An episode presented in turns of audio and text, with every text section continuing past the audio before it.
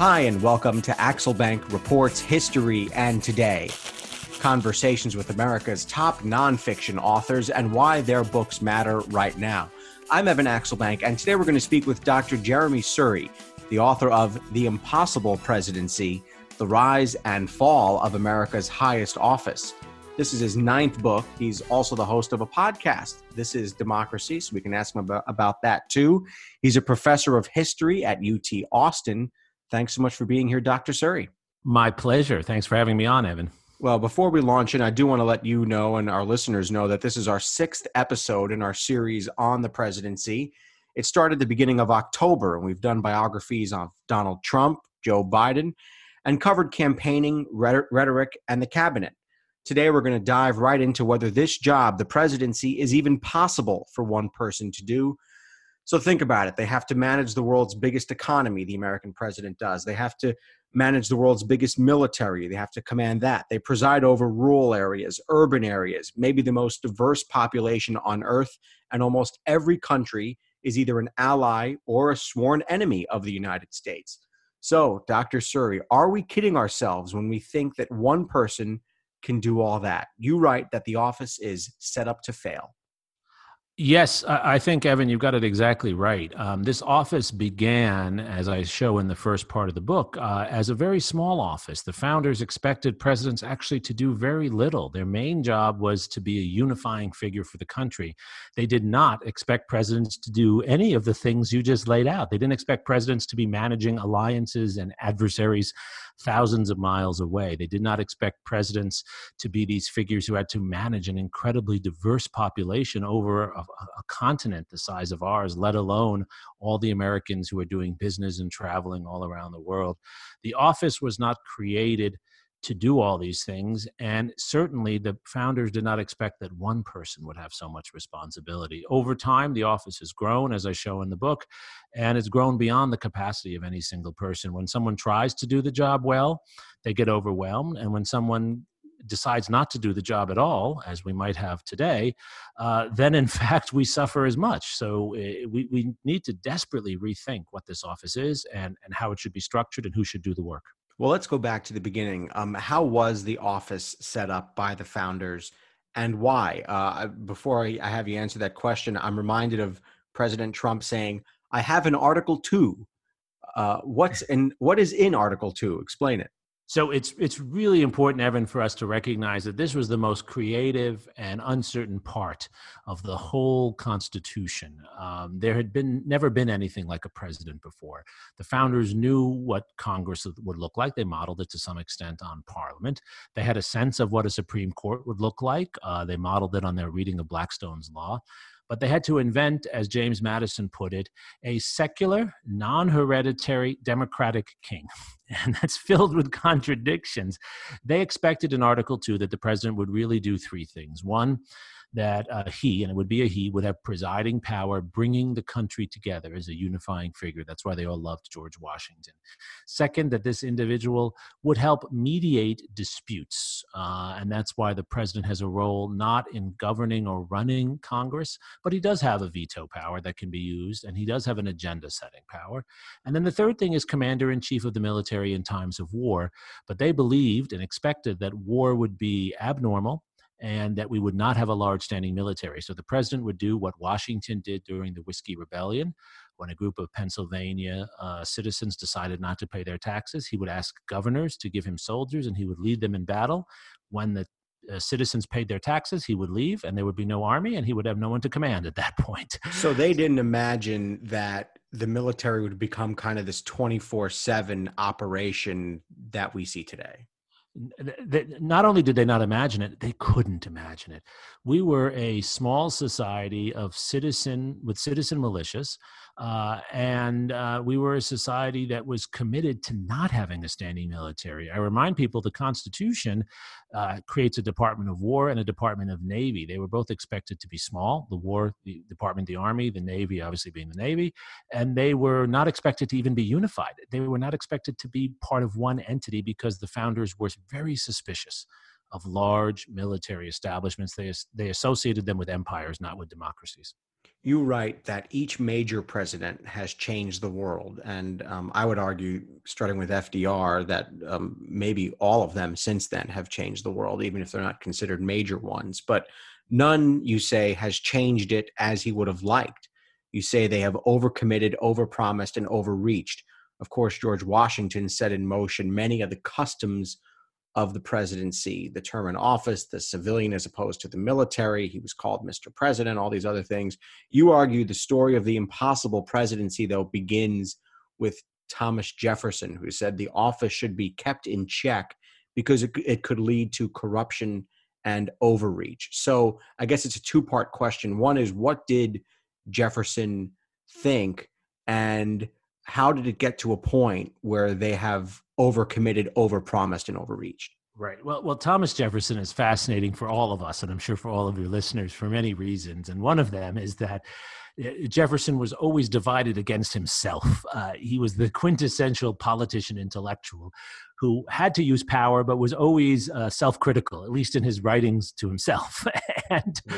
he recognized that with the Louisiana Purchase, when he doubles the size of the United States and brings all of this territory and the population in it under his immediate control as president, he's taken on powers that, as the Federalists criticized him, were beyond what were expected or even assumed a president should have. But he believed he had to do that to protect the United States because this was an opportunity to take this land from Napoleon and because the land was so valuable. But he was worried.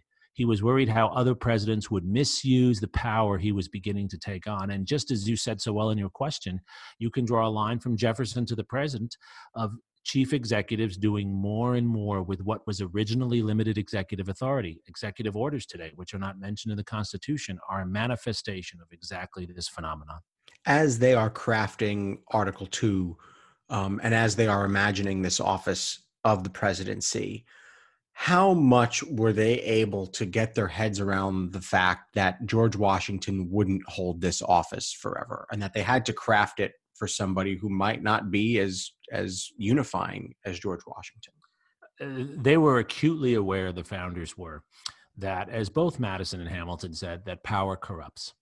And so they were deeply committed to creating checks on the power of the president.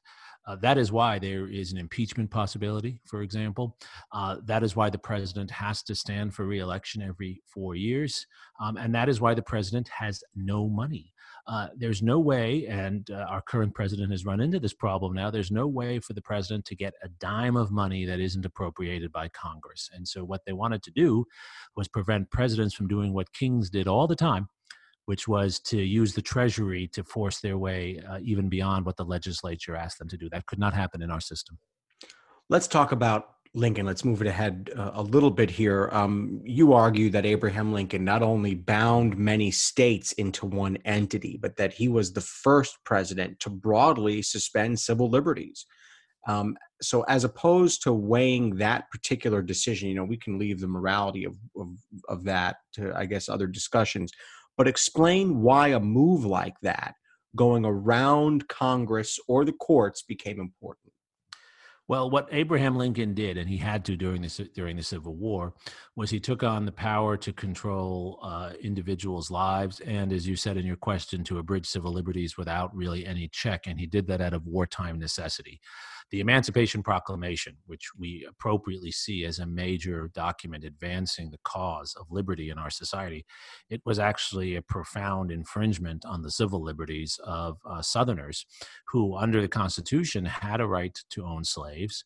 And under what was a war order, uh, Lincoln took away slaves from Southerners in occupied areas where the Union Army was operating. Uh, that's one of many. He suspended habeas corpus on a number of occasions. Uh, and he did this as measures of war. But what I try to show is that even though each of these instances can and I think is justified in its own terms, they created precedents for presidents to do more of the same and often without the same care or thoughtfulness that Lincoln brought in those moments. Between Lincoln and Teddy Roosevelt, um, many would say he would be the next major president. Um, what is happening in America, and is there awareness that the presidency is on its way to sort of becoming the boiled frog that that that that uh, um, that things have piled up and that you know now the president is kind of taking these these sort of wartime um, liberties with um, what they can and can't do. So is there this idea that um, whoa the presidency might get might be getting too big for its britches or is it the boiling frog that it's one thing on top of another well, I think you have a little bit of both. It's a great question. Uh, I'm, I'm just finishing a new book now looking at the late 19th century because I think it's the best analog for the world we're in today. And you see from the time of Andrew Johnson's presidency, when Johnson succeeds Lincoln after Lincoln's assassination, through Teddy Roosevelt, a continual pushback against presidential power coming from Congress in particular. And that's largely because after the Civil War, Andrew Johnson uses many of the powers for the office that Lincoln took on and uses them to violate what Lincoln supporters believe were Lincoln's purposes. For example, Andrew Johnson takes it upon himself to pardon en masse Confederate supporters, even Confederate generals who went to Mexico after the war and pledged allegiance to the Emperor of Mexico, the French Emperor, and were even possibly going to go to war with the United States. When they come back, Johnson pardons them. And that pardoning power uh, is seen as a misuse, misuse of presidential authority that Lincoln had taken on. Lincoln pardoned many people during the war. And so Congress pushes back, and you see a series of what we call dud presidents. Uh, because these individuals are very heavily constrained by Congress and by the American public. Very few of them serve two terms. They're generally one term presidents until William McKinley at the end of the century and very few people today know the names of those presidents. Um, I mean, people don't go around saying, "I want to be the next Benjamin Harrison or Grover Cleveland." Right, right. Um, uh, how? Um, I guess the question then is, if we don't know their names, what was the mark that they left on the presidency? Well, this is where the boiled frog uh, part of your question is so brilliant, uh, because even though there was this strong pushback, uh, they still were doing things. The country was a much larger country with a much more centralized set of powers than the founders imagined. For example, these dud presidents had a great deal of influence over tariff policy. And as the United States was trading more, as we became one of the largest economies in the world by the late 19th century, tariff policy meant there was a lot of power. The federal government gained most of its revenue. There was no income tax from tariffs. And the president could use tariffs, in the short term at least, to favor certain industry and to disfavor other industry. That's why Southerners were always critical of the Northern Republican presidents, who they believed were too favorable towards cities like Chicago and not favorable enough to uh, rural areas in the South. So, presidents, even though they had less, let's say, public uh, no knowledge and they were given less public attention, they still had much more power to control trade and to control resources in a bigger country, which gave them more responsibility also. Well, this is going to be the first time that um, that Benjamin Harrison and FDR are ever this close together in anything. but um, let's talk about FDR a little. Um, so, uh, uh, you know, the office, you know, um, perhaps aside from McKinley and Teddy Roosevelt, is generally um, at the risk of putting a broad brush here, um, is generally stagnant um, or at least is occupied by people who are generally forgettable. Um, certainly Woodrow Wilson would be in there, but there were many presidents between, you know, between Lincoln and, and FDR that have been lost to history. But, but now um, FDR takes power, and you write that he broke the mold, that he tore down many of the last limits of executive power as he takes over the economy. He places the presidency in charge of countless agencies, programs. He controls media in a way that no president had ever done before.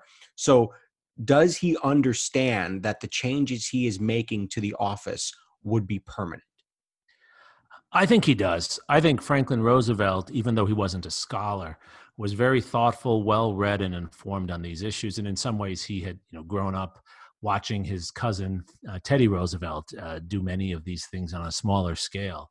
I think Franklin Roosevelt believed, and he said this countlessly in public and in private, that the modern world, a new world, a world of economic interdependence, economic volatility, military threats on the scale that existed then, that that world would require a different kind of president. And that's why he uh, ran for four terms. There was no constitutional limitation at that point. Now there is. Uh, but there had been a, a, norm, uh, an assumption you would not serve more than two terms. Uh, and that's why he ran for four terms. That's why he took on many of these powers that were appropriately criticized, even though I think what he did with them was good for the country. They were appropriately criticized as extensions of presidential power that would never be uh, reversed. And, and uh, that's right. And, and, um, you know, I always think about this and I always wonder, but now, you know, the president is essentially inaccessible to the public. Um, but there was a long time where that was simply not the case. You could walk in and not only meet the guy, you could basically do a job interview and try to get a job from him. Um, uh, Teddy Roosevelt was famous for, and I think all presidents open the doors of the White House on New Year's Day to meet the public.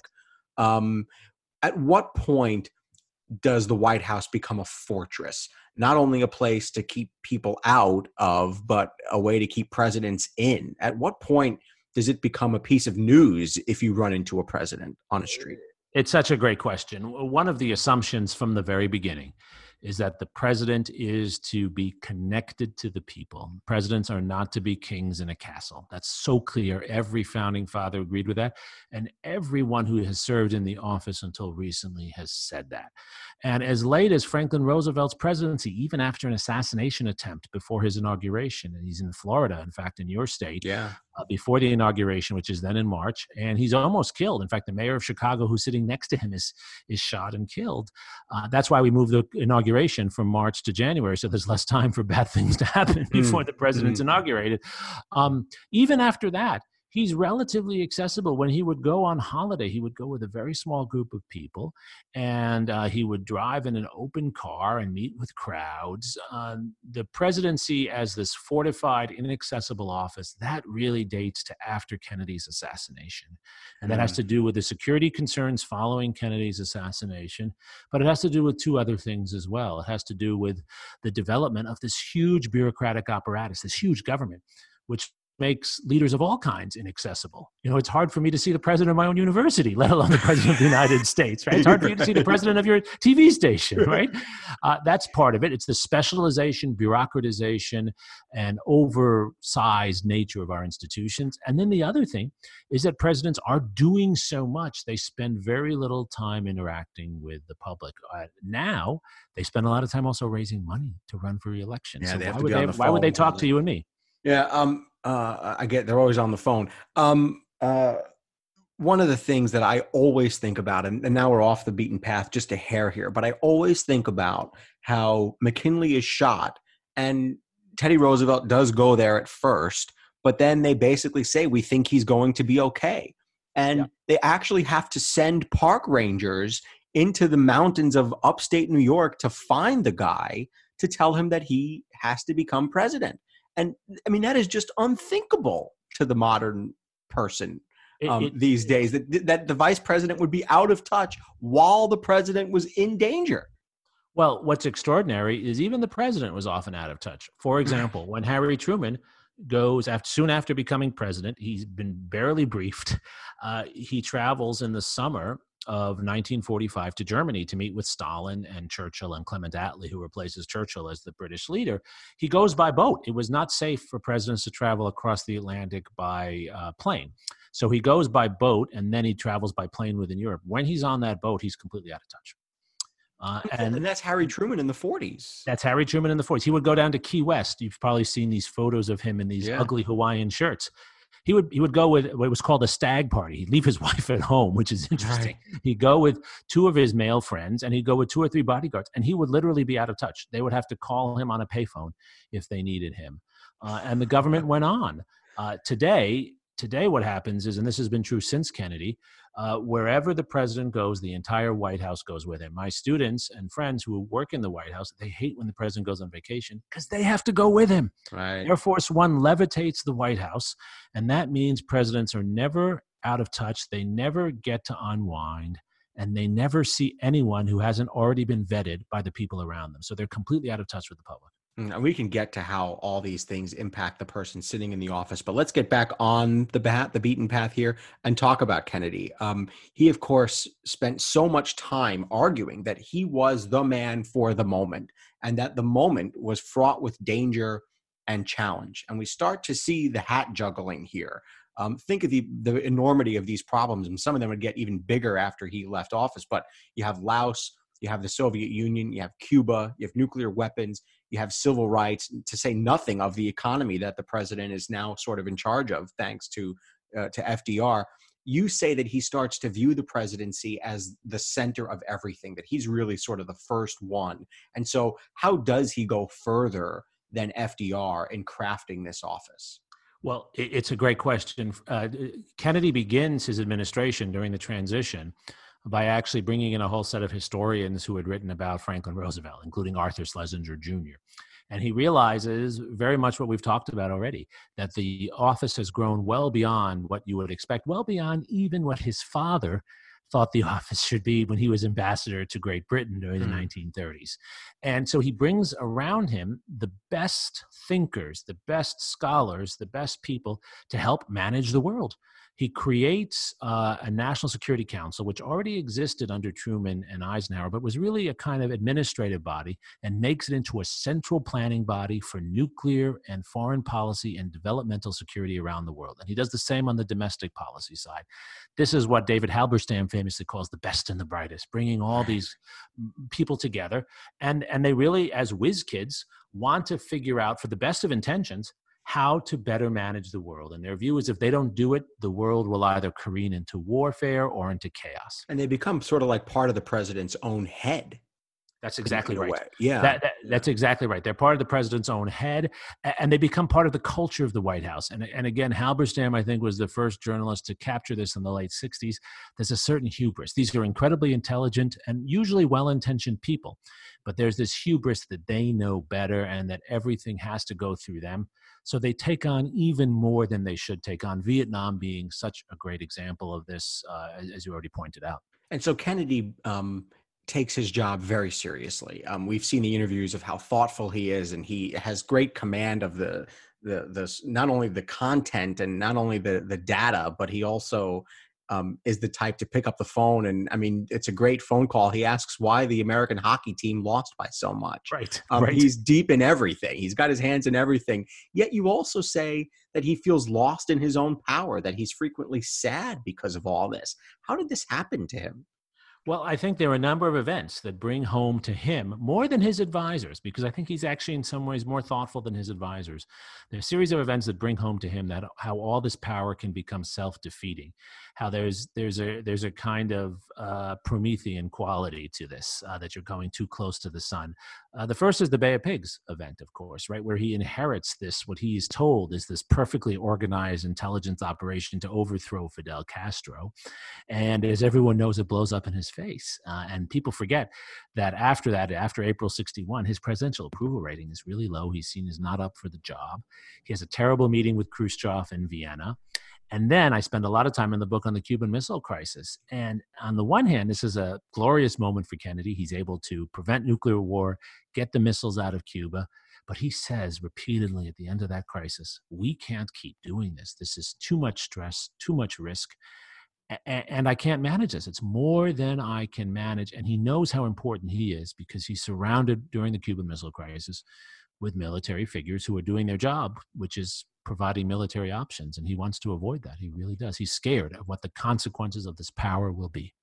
You start to insert this is goes back to the sort of trappings of the office thing that we were talking about, but you start to insert copies of the president's schedule during the Kennedy and Johnson years how do these busy days impact the job that they have to do? I mean, just as an example, um, you know, I wasn't there, but but one gets the impression that Lincoln could spend all day on something and go and wander around, you know, the telegraph office for three, four hours getting messages. Um, and it sort of puts his head much deeper into a problem than this kind of lily pad skipping that these guys have to do now. So, um, uh, just expand on that a little bit. How do the busy days that they now have impact the job that they have to do. The Johnson uh, schedule you put in there, he's got his day in five minute increments. You can't do your job that way. That's exactly that's exactly right. And uh, to me, this was one of the most fascinating parts of the research, and why it's great to be a historian to go get into this original material to look at their calendars. We have available, and your listeners can look these up uh, online from any presidential library from Hoover forward. We have the calendars for every president from Hoover through Obama, and you can see how they spend their time. Lincoln, as you say, even FDR in their calendars, they have large blocks of time, not when they're fooling around, but when they can dig deep into an issue. The morning after the Pearl Harbor attack, FDR does not go to a whole bunch of meetings. He assembles his team around him, and they spend four hours thinking about what they're going to say and how they're going to respond. Kennedy during the Cuban Missile Crisis, he's briefed on the missiles, as I show in the calendar in the book, and then he has to run to lunch with a visiting group of dignitaries, and then he has to run to a press conference. He doesn't get back to the issue. You've been told that we might be on the edge of nuclear war. Oh, and we can come back to the seven hours from now. and they actually have to lie to get him out of Chicago in order to to pay attention to this quite big problem. That's exactly right. And what's happened after FDR, and it is because of all the dynamics we've discussed, the size and responsibility of the US presidency, is that presidents get the issues chopped up to them. They get bombarded with one problem after another. And instead of making strategic, thoughtful decisions as a Lincoln or a Roosevelt would, they make tactical, quick decisions to kick the can down the road. And that's my explanation for why we haven't solved a lot of big problems in a long time. It's because we're trying to do too many problems at the same time and we're just kicking it down the road, looking for short term solutions, tactical solutions rather than strategic thought that requires time and depth. Right. And put, so it's like, um, let's put out the political fire now. Let's calm this congressperson down now. Let's calm the media down now. Let's put out another press release. Let's, I, I yeah, I get that. Um, it's Let's like talk, the analogy I use is it's like a parent as a parent of kids, and I see this. I've fallen into this. I can spend the day running my kids to 18 activities, and then at the end of the day, I realize, you know what? They've learned nothing because right. we've just run from one thing to another. Yeah. Um, so let's talk about now. Um, sort of, we're getting to the presidents now, who we feel like we know personally, at least, because um, the president is sort of always around. But but let's talk about Ronald Reagan. And one of the things I think that's so interesting is the federal budget really now is taking on the personality of the president. Um, after he leaves office, there's suddenly all this talk about deficits and whether we're spending too much money. And the budget is now like a thing. The budget is something that is like a personality and it becomes an issue unto itself. I, think that's absolutely right. And and Reagan to some extent weaponizes the budget because what he wants to do is if he cannot get uh, agreement politically on certain issues, he's going to use the budget to make the outcome he wants happen anyway. So this is what he does with increasing the defense budget. There is no consensus in the United States on how best to fight the Cold War in the 1980s but he's able to push through major increases in spending on defense, which lead to the creation, for example, of Star Wars, right? The Strategic Defense Initiative, which was never actually popular, uh, but which he's able to use the budget to fund. And he pushes it through with congressional approval by trading off with Tip O'Neill and giving more domestic benefits to the Democrats in return for more military benefits for the projects he wants to pursue. Uh, and he's doing that really without a public mandate. He was not elected to do that.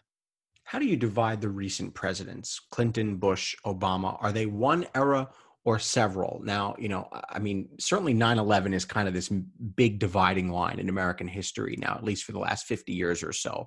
But, but, so how, how do you put them um, how do you sort of explain the era of the Clinton, Bush, and Obama era? I would just just throw out there one is now famous for this political triangulation. I've got a program um, for everybody. If you have a problem in America, Bill Clinton has a solution for you, and he's trying to cultivate all of these these fascinating little political alliances um, and he makes the job presidential politics sort of even bigger because he becomes sort of a master of it but it takes a lot of work and a lot of time. Um, the next president george w. Bush says blanket i'm going to keep america safe. Um, that is an incredible um, uh, sort of statement that to make a country as large as ours that it could ever be truly 100% safe from terrorism. Um, and then President Obama argues that we can even be post political um, you say they're magicians of possibility. What does that mean, and and how do you explain the era of the last three presidents? Are they one or three? I, I consider it one era. They're very, they're three very different men, but I do consider it one era. And I put uh, Clinton and Obama together in particular because I see so many similarities uh, among them. But what I think connects all three presidents, Clinton, George W. Bush, and Barack Obama, is they're all elected in this post Cold War environment where there's so much disagreement. The partisanship of today uh, has its origins then. And instead of actually building new consensus, and that would have been very hard and probably very politically risky.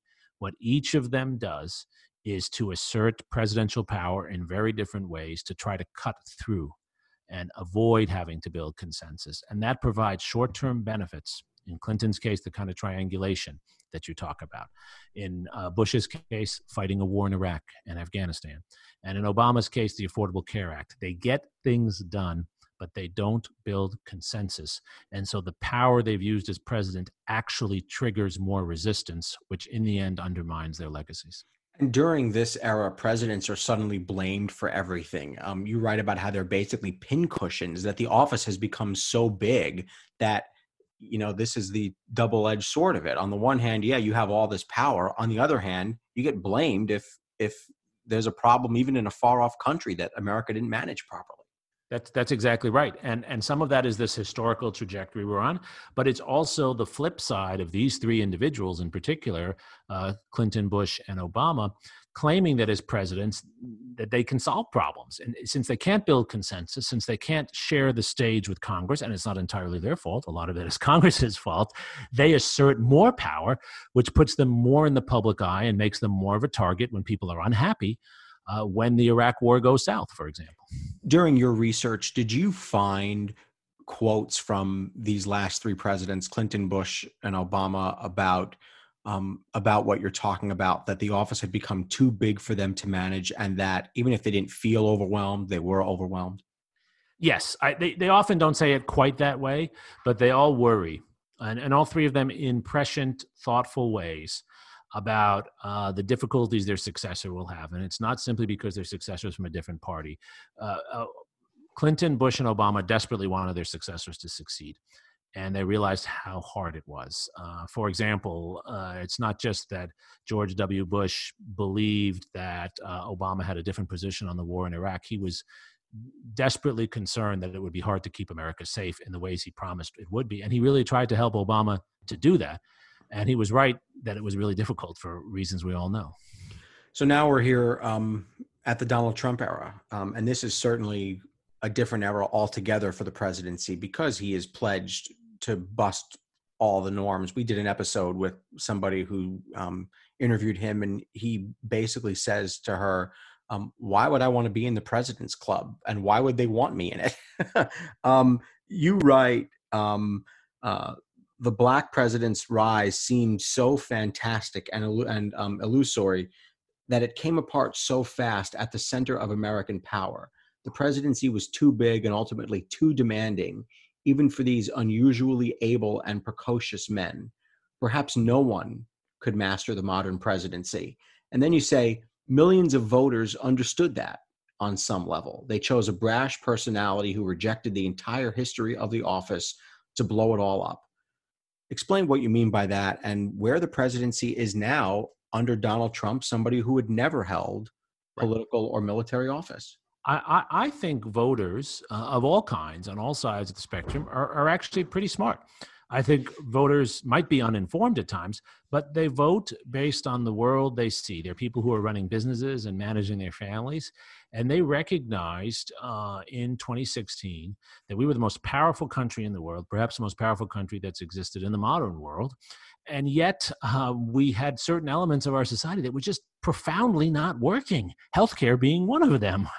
And um, that concern ha- is surrounded with a perception that we have resources, we have people, we certainly have talent, but somehow our government's not getting it done.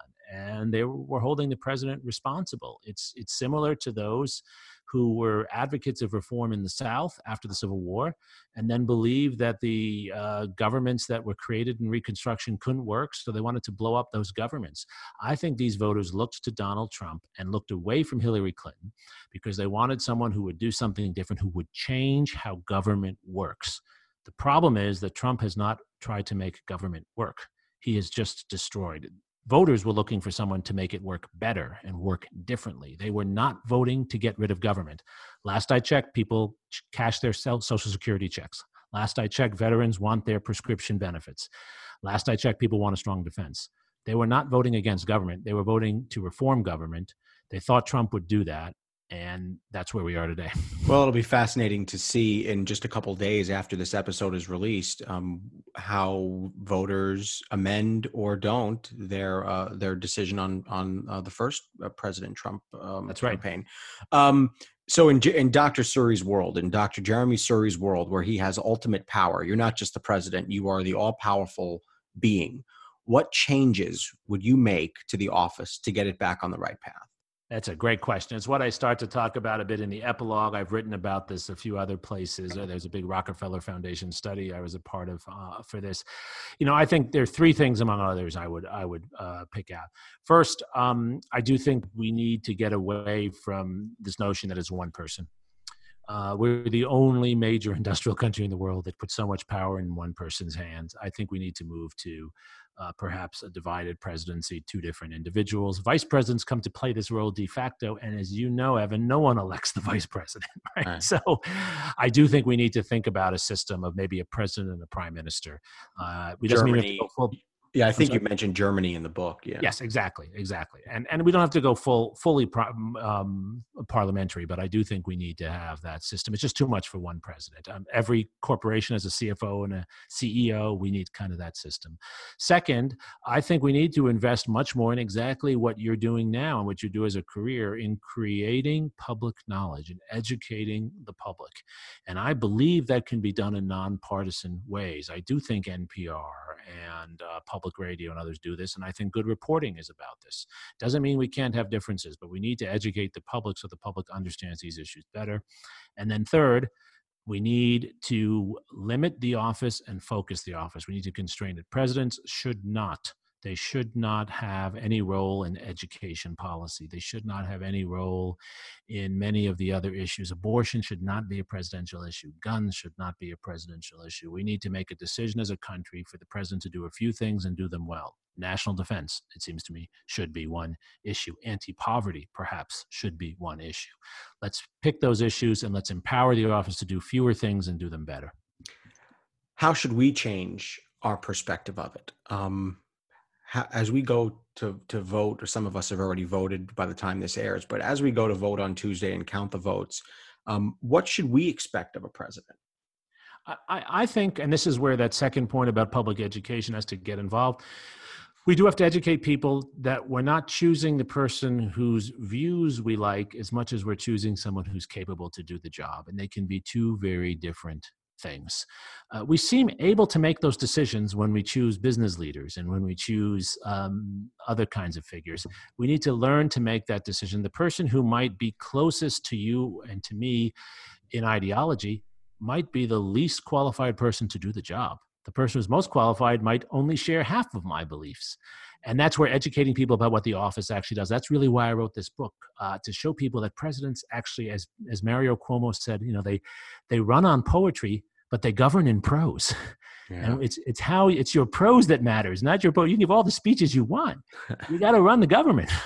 Uh, talk about your podcast a little bit. It's called "This Is Democracy." Just uh, explain what it is here, and and and you know, for people who want to do further reading, um, yes. not only into democracy and presidents and the presidents, but also um, you know into uh, into your career. Just explain what uh, what the podcast does. Sure, sure. So this is Democracy is a weekly podcast. We have a new episode every week, and it's really aimed most of all at young people who want to understand democracy, want to understand our government, and want to make things better.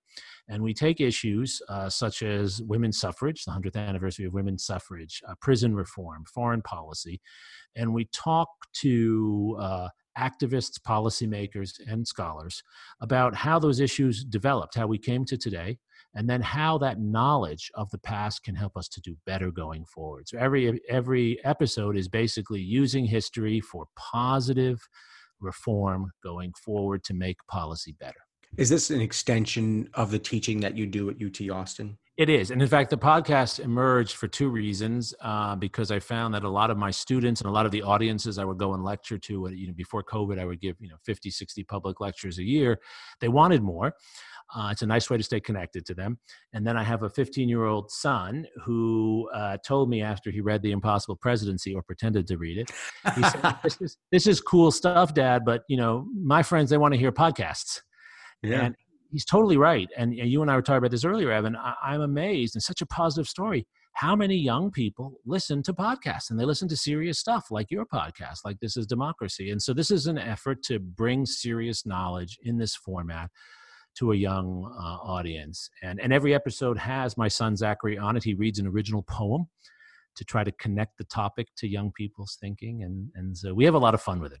Cool. Well, that, that, sounds awesome, and I'm definitely going to be subscribing to that. Dr. Jeremy Suri, author of The Impossible Presidency The Rise and Fall of America's Highest Office. Thank you so much for joining us. Thank, thank you for having me on, and, and this is a great podcast. I hope everyone will listen to all wow. of your episodes. Well, I, I appreciate that very much, um, and certainly check out uh, that book and also his social media pages at Jeremy Suri. The trick is that it's an I at the end, not a Y. So uh, Jeremy with an I at the end and Suri with an I uh, at the end. Um, and thank you for listening to Axelbank Reports History and Today, conversations with America's top nonfiction authors and why their books matter right now.